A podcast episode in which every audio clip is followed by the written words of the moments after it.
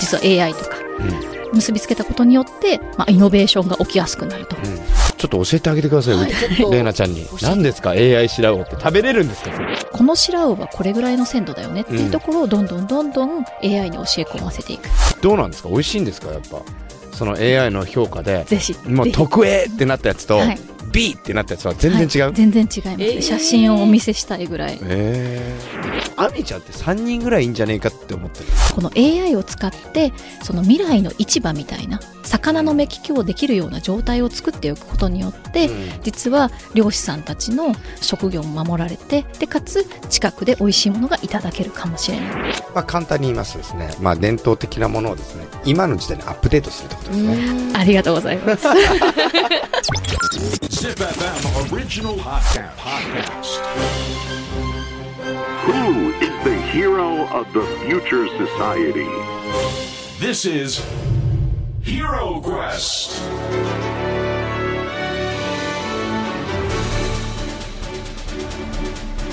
ポッドキャストナビゲーター杉原杏里です小林玲奈です。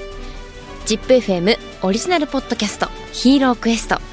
このプログラムは社会の課題を解決し、豊かな未来をデザインするヒーローを探す聞く冒険プログラムです。Apple Podcast、Spotify、Amazon Music など各サブスクリプションサービスで配信していますので、ぜひフォローしてください。さあ、ヒーロークエスト、今回の冒険のステージに進みましょう。はいアンリさん、私たちが進む冒険のテーマをお願いいたします。僕らが進む冒険はタラ合間をつなぐスペシャリストですおピスタチオみたいなやつ自分でちゃんとあのあの SE もつけるっていうタイプの。これね全然ハマってないんですけどまあ合間をつなぐってことですけども、はい合間。ね、ちょっと面白いですね、実際もう物理的に行くと僕とレイナちゃんの前にはビニールシートなくなりましたね。なくなりましたね。ね飛沫対策とかで。そうですよ。本当なくなったのもここ1ヶ月2ヶ月とかのそうですね。話ですもんね。どうですか？距離感は縮まりました？僕僕と。多分。いやめちゃめちゃその「うん」うんの多分スタッカートの「うん」の多分 冗談です。縮まってると思いますよいや本当にあの今日実はですね、はい。縮まった結果があったんです僕お気づいてないでしょ全然。入ってきた時入ってきた時？僕「おはようございます」って言っちゃったね待って。そうじゃん。あんだけ言わないとか言ってたのに。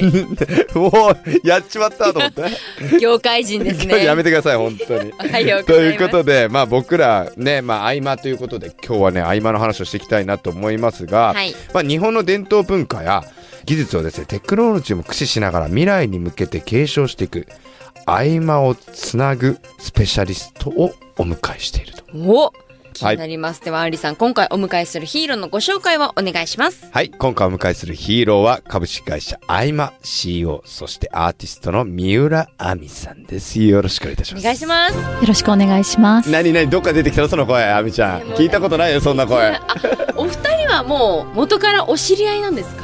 そうですね。あのカート友達です。出た。亜美ちゃんカート早いんですよめっちゃ。えー、そうなんですか？ありがとうございます。でもアンリさんには追いつけないですね。いやだからあのねちょっと可愛らしい感じでちょっと小柄なね感じで普通に100何キロのカートブワーって乗ってますよ。かっこよすぎる。ギャップですね。ギャップですよ。えー、じゃあもう仲良しのお二人ということで。はい亜美ちゃん今日よろしくお願いします。はいよろしくお願いします。僕ね亜美ちゃんとが一体何をたくさんやってるたくさんやってるんですよこの方なのでちょっと今日僕も初めて掘り下げていきます。じゃあアンリさんもじゃあ知らない部分えもそうなの？って僕さっき思いましたよ。はい。ほららら。なのでちょっとねあのご説明をしていただければなと思いますが伺っていきたいですとねはいえね亜美ちゃんは名古屋出身らしいんで。あら。なんと ZIPFM 大好きなんですよね。はい。元ジッピーですね。ジッピーこれゼッピーはね。ゼッピーいやもうねちょっとジッピーの方々が聞いてくれているというふうに信じてですね。はい。ねこれポッドキャストなんでね全国いろんな方たちが聞いてくれてるので。はいそうですね。じゃあ三浦亜美さんのちょっとご説明をちょっとレイナちゃんよろしくお願いします。はいわかりました。はい。株式会社アイマ代表取締役。資本株式会社代表取締役。デジタルハリウッド大学特任准教授。筑波大学非常勤講師。えもうなんかこれ今言ってるだけでもたくさんありすぎて、うん。もう多分もっとこれ以上あるんでしょうね。そうですね、はい。ちょっと友達減りそうなぐらいのあの 経歴ですけど。それすごいありますが、もう本当に多岐にわたる、まあ、ご活躍をされているということで。亜美。ちゃんが一番なんか難しいと思うんですけども力入れてるというかあのベースになっての合間これまたちょっと友達減る発言なんですけど、記芸家っていうふうに言っていて。起芸家？記芸かそう。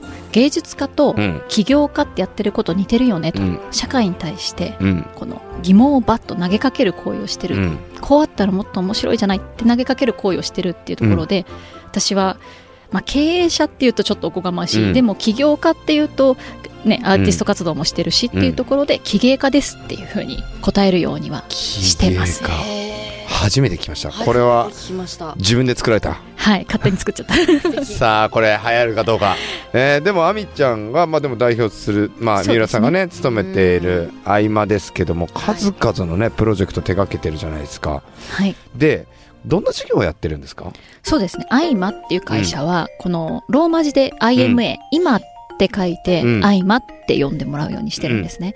で、今っていう瞬間に、このしている意思決定、1コーナーどれぐらいの動力でブレーキを踏むのかとか、レースにねあ叩いてくれてすいませんねありがとうございます。あの、まあ、本当にレースもチューニング作業ですよね。うん。どういう意思決定を何をしてるのか、目で意思決定したり、体で意思決定したり、これまでの経歴的なところでやってたり、トップアーティストもトップアスリートも経営者も、うん。この今っていう瞬間にしてる意思決定の、まあ、深度がものすごく深かったり、うん。その頻度がものすごく似ている人たちっていうのはやってること違っても、実は結構上位的なところでつながってる。うんそういうところをちょっと感じていて、この今っていう瞬間の大事にしている、意思決定を大事にしている人たちの合間をつなぐことをうちは売り物にしていこう。そういうチームでやっていこうと。うーん分かったようで分かってないようで分かっはいた分かってないようで分かったようで実際どういうプロジェクトとかはい。言える範囲だとはそうですね。なので、確かに請求書みたいな形になるとどうしてもブランディング費であるとか、うん。まあコンサルティング費用というところで名目は立てるようにはしていたりとか、まあイベント開催費とかになってはいくんですけれども、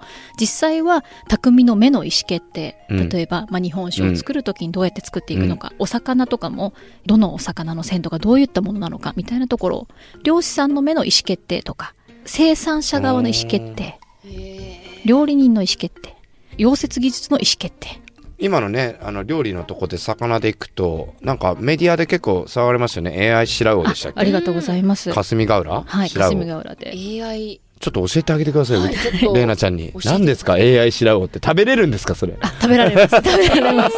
ぜひ、あの、7月の21日からまた漁も解禁するので、はい。年にこう決められた期間しか取ってない魚なんですけれども実は魚の鮮度っていうものっていうのは大きい魚、うん。マグロだとほら熟成させるとかいうように、はい。小さい魚であればあればあるほど、まあ、すぐに傷んでしまうんですね。ね。弱いもんね。う弱いから、うん。なのでその鮮度がどれぐらいいいのかによって運べる場所が変わってくるんですね。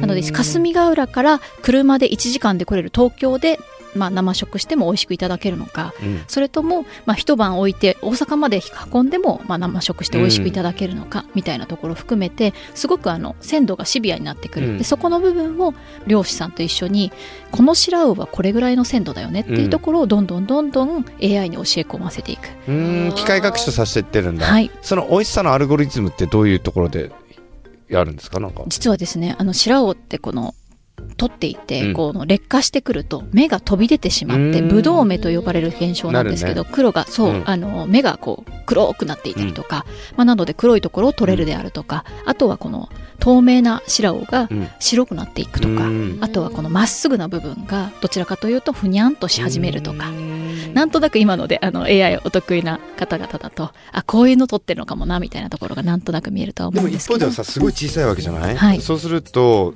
一匹一匹を取っていくわけにはいかないでしょ。そうですね。であのおっしゃる通りでうん。1回にバーッと取るんですよね、うん。で取り方と取った直後からどういう処理をして、でどういう風に洗ってどういう温度帯にいたかによって、うん。まあ、そのこの丸々何十キロが結構似た状態になるんですよ、うん。なのでこの、まあ、変な話取ってすぐにこのちゃんと適切な処理をしてないものっていうのを炎天下に置いててしまうとうん。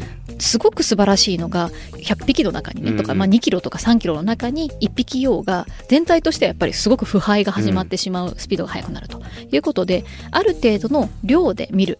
でなので2キロ3キロとかっていうところの、まあ、ケースに入れて測ってるんですけれども、全体を見てこの取り方っていうのはこのシーズンのこういう風に取ったものっていうのはこれぐらいの鮮度だよねっていう相対的な評価としてやっていくっていう、はい、全体の絵で見ていくと。で実際どうなんですか？美味しいんですか？やっぱその AI の評価でぜひもう特 A ってなったやつと、はい。B ってなったやつは全然違う、はい全然違います、えー。写真をお見せしたいぐらい。えー。また食べれる機会が。ってことはそれブランディングにもか使えるってことですよね。その例えば白尾 AI を使って、DX、まあ、デジタルトランスフォーメーションをこううまく使っていった中で、あのレストランとか割烹料理屋さんは特 A を使ってると。まさに今ですねもうすでになんとかの星をうん。どれぐらい取ってるところが、うんまあ、こう試験的に入れていただいてるとかっていうところはすごいたくさんのレストランが試験的に運用してくださって昨年に関しては買い続けてくださって、えまあ、いわゆるこの食べログでもこう4点いくつっていう見たこともない数字の場所。ー、すごい。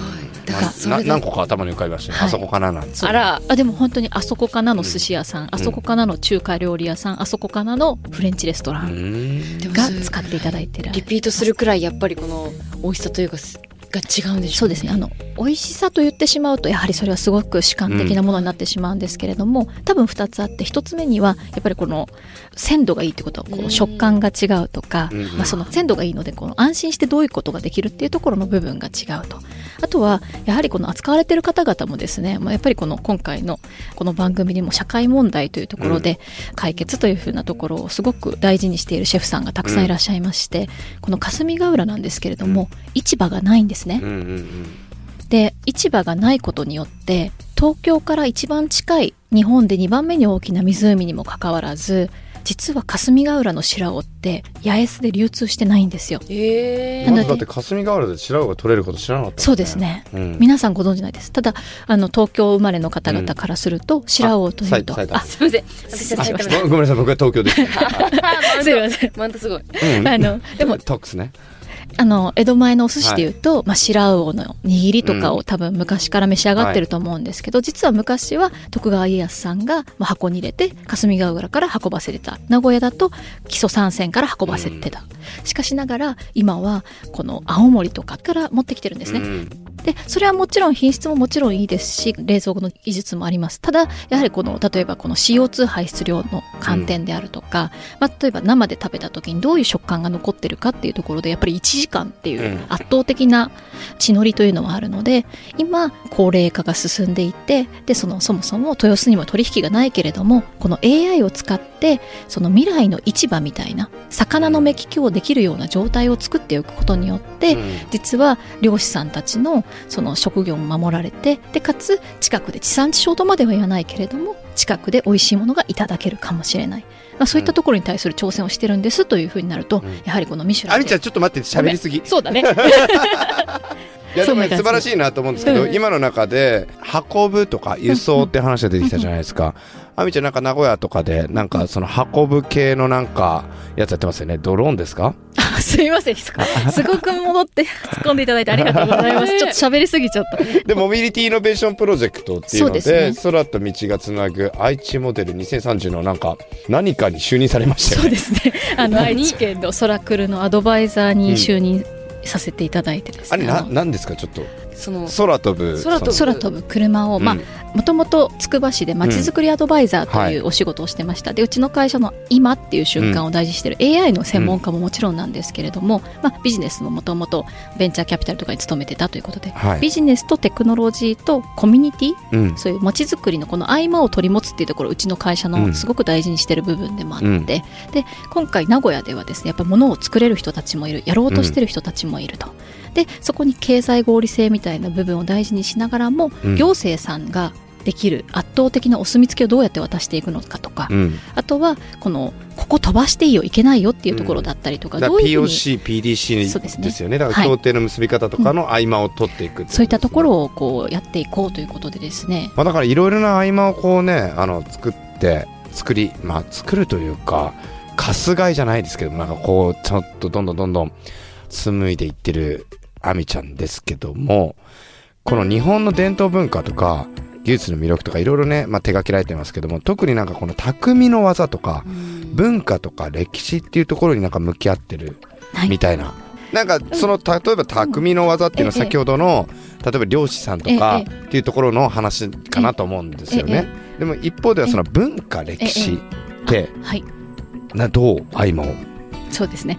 哲学とかね、うん。数学とかね、うん。昔学問って言われてたものってやっぱりその頃のもう圧倒的な、まあ、OS じゃないですけどその時に価値基準を決めてたものがたくさんあって、でやっぱり人間ってそんなにこの数百年とか数千年で飛べるようにはなってないじゃないですか、体は変わってないわけで、うん。感じ方もそんなに大きくは変わってない部分がたくさんある中で、まあ、そういうそのうちの会社特にそうなんですけど江戸時代のうん。職人さんの圧倒的な技、うん。と、まあ、機能美みたいな一点物みたいな部分と、あと職工さんの再現性。うん。1個部品作ろうが1万個部品作ろうが似たようなそういうこの再現性を持てるっていうところ。この2つが日本の強みでだろうなって思っていて、でそれってどうやって守られてるんだろうっていうふうに紐解いていくと、うん。どんどんどんどんこのさっき言ったようなですね、うん。哲学とか、はい。風土とかね、うん。あとはこのどういう人がどこで生活してるのかとかっていうところにすごいこうなんだろう街づくりの方に行ったりとか、うん。あとそもそも生物的な方に走ってったりとか、っていうところがありますと。なので実はこれまでこのすごくこの残ってるものっていうのはちゃんと残ってる理由があって、そこのエッセンスが何なのか柱が何なのかっていうところを見ようと思った時に、結局伝統産業今では伝統産業だけど実はその頃の最先端の仕組みうん。とかあとはそういうこの思想的な部分だったりとかっていうのを大事にしてて、そういうのを大事にしてるメンバーでやってると結局そこの産業プラスそこにすごく遠くにある今の風の仕組みっていうのが、相関遠いところ同士だけど結びつけると実は AI とかうん結びつけたことによって、まあ、イノベーションが起きやすくなると。うん。まあ簡単に言いますとですね 伝統産業工芸まあ伝統的なものをですね今の時代にアップデートするってことですね。ありがとうございます。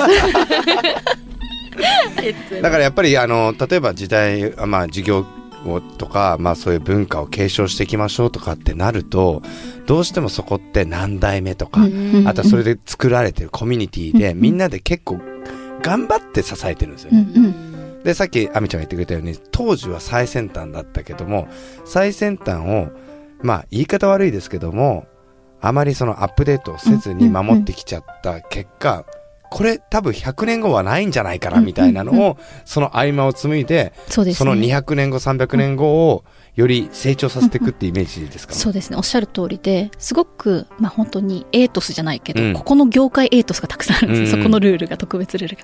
なので閉じることによってうん。圧倒的な技術を守りながら、うん。すごい美しいものは作れるんだけど、でもそれっていうのは実は今風に考えた時はこう、うん。閉じてちゃダメだよねっていう時代においては、つながらなきゃダメな時代では辛いと。なのでつながるっていうところをお手伝いしてるっていうところになりますね。そうだよね。だってさ日本の人口ってどんどん減っていってるわけじゃないですか。はい。でまあ今現在で1億2000万ちょっと。で100年後だともう大きく変化して、まあ、2070年には8000万人ちょっと、うん。まあこれはね別に悪いことじゃないんですよ。ファクトフルネス的に考えると、はいやっぱり豊かになってきたから人口は減少してくるんですね、ただでもその中で今度は今の事業だったりとかいろんな継承していく上でもまたアップデートしていかなきゃいけないからそこにも亜美ちゃんたちの合間があるわけじゃないですか、そうなんですよね。楽しいです合間だらけですね。ありがたいことです 三浦合間ですね。解明しちゃいますかえー、何？それどういうのやってるんですか？だから文化工学とかって。そうですね。ね。なので文化工学も、うちの会社が大事にしてるキーワードで何屋さんか分かりづらいからこそ何やってる人とどんな人たちがこんなことやってるよっていうのをこう言葉をできるだけ作ろうとしてて、うん。で聞いてくれる人だけに聞いてもらおうとしてるっていう、ちょっとわがままな会社なんですけど。文化工学ってそもそもこれ亜美ちゃんが作ったことなんこですれこれもそうです あぶね知ったかぶりしなくてよかった。怖いって。でもありそうでしょ？ありそう。ありそうなんですよ。そう。これもやっぱり起芸っていうので、うん。さっき言ったように起業家とか、うんうん。そのそのアーティストとかって、こうあったらいいじゃないっていうのでこういうラジオうん番組もできてると思うんですよね、はい。でそういう投げかける人が投げかけっぱなしにしてると、うん。多分ただのお騒がせだったりとか、うん。なんかちょっと面白いねでうん。終わってしまうんですけど、多分そこの裏側に普段されてる活動その RDS でこういうものを作ってますっていうところの再現性みたいな部分、うん。文化っていうのが多分その人の生活とかいろんなものを包含した積み上げてきたもので、01ではなくこう削れたらもうなくなっちゃうっていうこの、すごくあの危ういけれどもすごく尊いもの。うん。それの科学ではなく、まあ、科学って再現性だと思うので、だから再現性のある仕組みにしていけるっていうことを会社だったりこうやって新しく会った人たちと作っていける、うん。組合作っていくとか協会作っていくっていうのはそうだと思うんですけれどもいわゆる再現性のある仕組み作りをすることが経営者だったりとか、うん。その企芸家がやった後にチームでやることだと思ってるんですよね。うん。全員が企芸家だとこの世の中はカオスになるから、うん。なのでこういった形でうちの会社は、まあ、会社という体で、このアーティスト集団でやってるわけではなく、うんアーティストとそれを再現性の高い仕組みに変えていく人たちっていうところで活動しているのがこの文化工学作った提唱してた始まりになります。わかった？50%っす。本当に50% 60%。本当に50%ってすごいね私も本当にあの、うんあの、一歩一歩。一歩一歩ついてってるんで。はい、はい。まあ僕なりの解釈でいくとやはりその数学的科学的なものっていうのは基本的には y イコール x プラスなんとかってちゃんときっちりとはめていくものだけども生き物というかか、まあ、会社も生き物じゃないですか。コミュニティも生き物だし文化も実は生き物だと。その生き物をどういうふうに再現性をよくまた作って継承していくかを文化工学で合ってますか？なんとなく。多分ね60だわ。いやいやそんなそんな。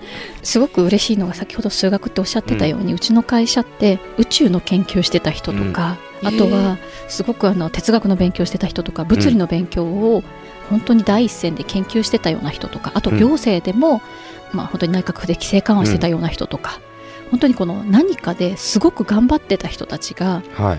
こういうのを仕組みにできますよっていうことを思って来てくださってる人が多くて、うんなのでそこの全てのことをですねこのなんか仕組みにしていくっていうところを専門家がやってるっていうかなり特殊なすごいなんかアベンジャーズみたいですね。パッケージ化してるんですねですね。だからまあ各種皆さんがお得意な分野でうん抱えてる問題の一つ一つの合間をうん。みんなで特殊な特殊というか自分たちが持っている能力で解決していくっていう形ですかねですね。いやーなんかまあいろいろ今お話伺ってきましたけど 僕アミちゃんとこういう話あんましないんでえー、そうなんですか？カート上とかレースじゃない「えー、アミちゃんイエーイ!」みたいなそうですアニさんちょっと引っ張ってくださいみたいな「アミちゃん押すよ!」っつって で三浦さんのこのお仕事形態はそ、うんじゃあ今目がカ割りワってなってたからやばいと思って知らんをさ探す AI の目しとると思って普段見られないようなってことです。でもねこれね僕冗談抜きでアミちゃんって3人ぐらいいいんじゃねえかって思ってるのね。そうですよね。うん。いろんなところにアミちゃんいる。うん。あれ？と思って。さまざまなことを手掛けてらっしゃるから。ですごいフットワーク軽くて。はい。僕らよくね新東京とかっていうサーキットで、まあ、市原とかあっちの方にあるんですけどもあそこに走るんですよ。でそのまんまつくばに帰るんですね。でまたその後また会食行ったりしてるわけ。すっごふっかるですね。ね。まあでもあそこのやつらみんなそんなそんな感じだよね、感じですね いやあみちゃん面白い、まあ、このね最後にちょっと、はいあのまあ、テクノロジーがサポートできる可能性っていうところをちょっとお話伺いたいなと思ったんですがこれは次回にちょっとフックとして取っておきましょうかそうですね。ねはい。だってこれあみちゃん5分は喋ると思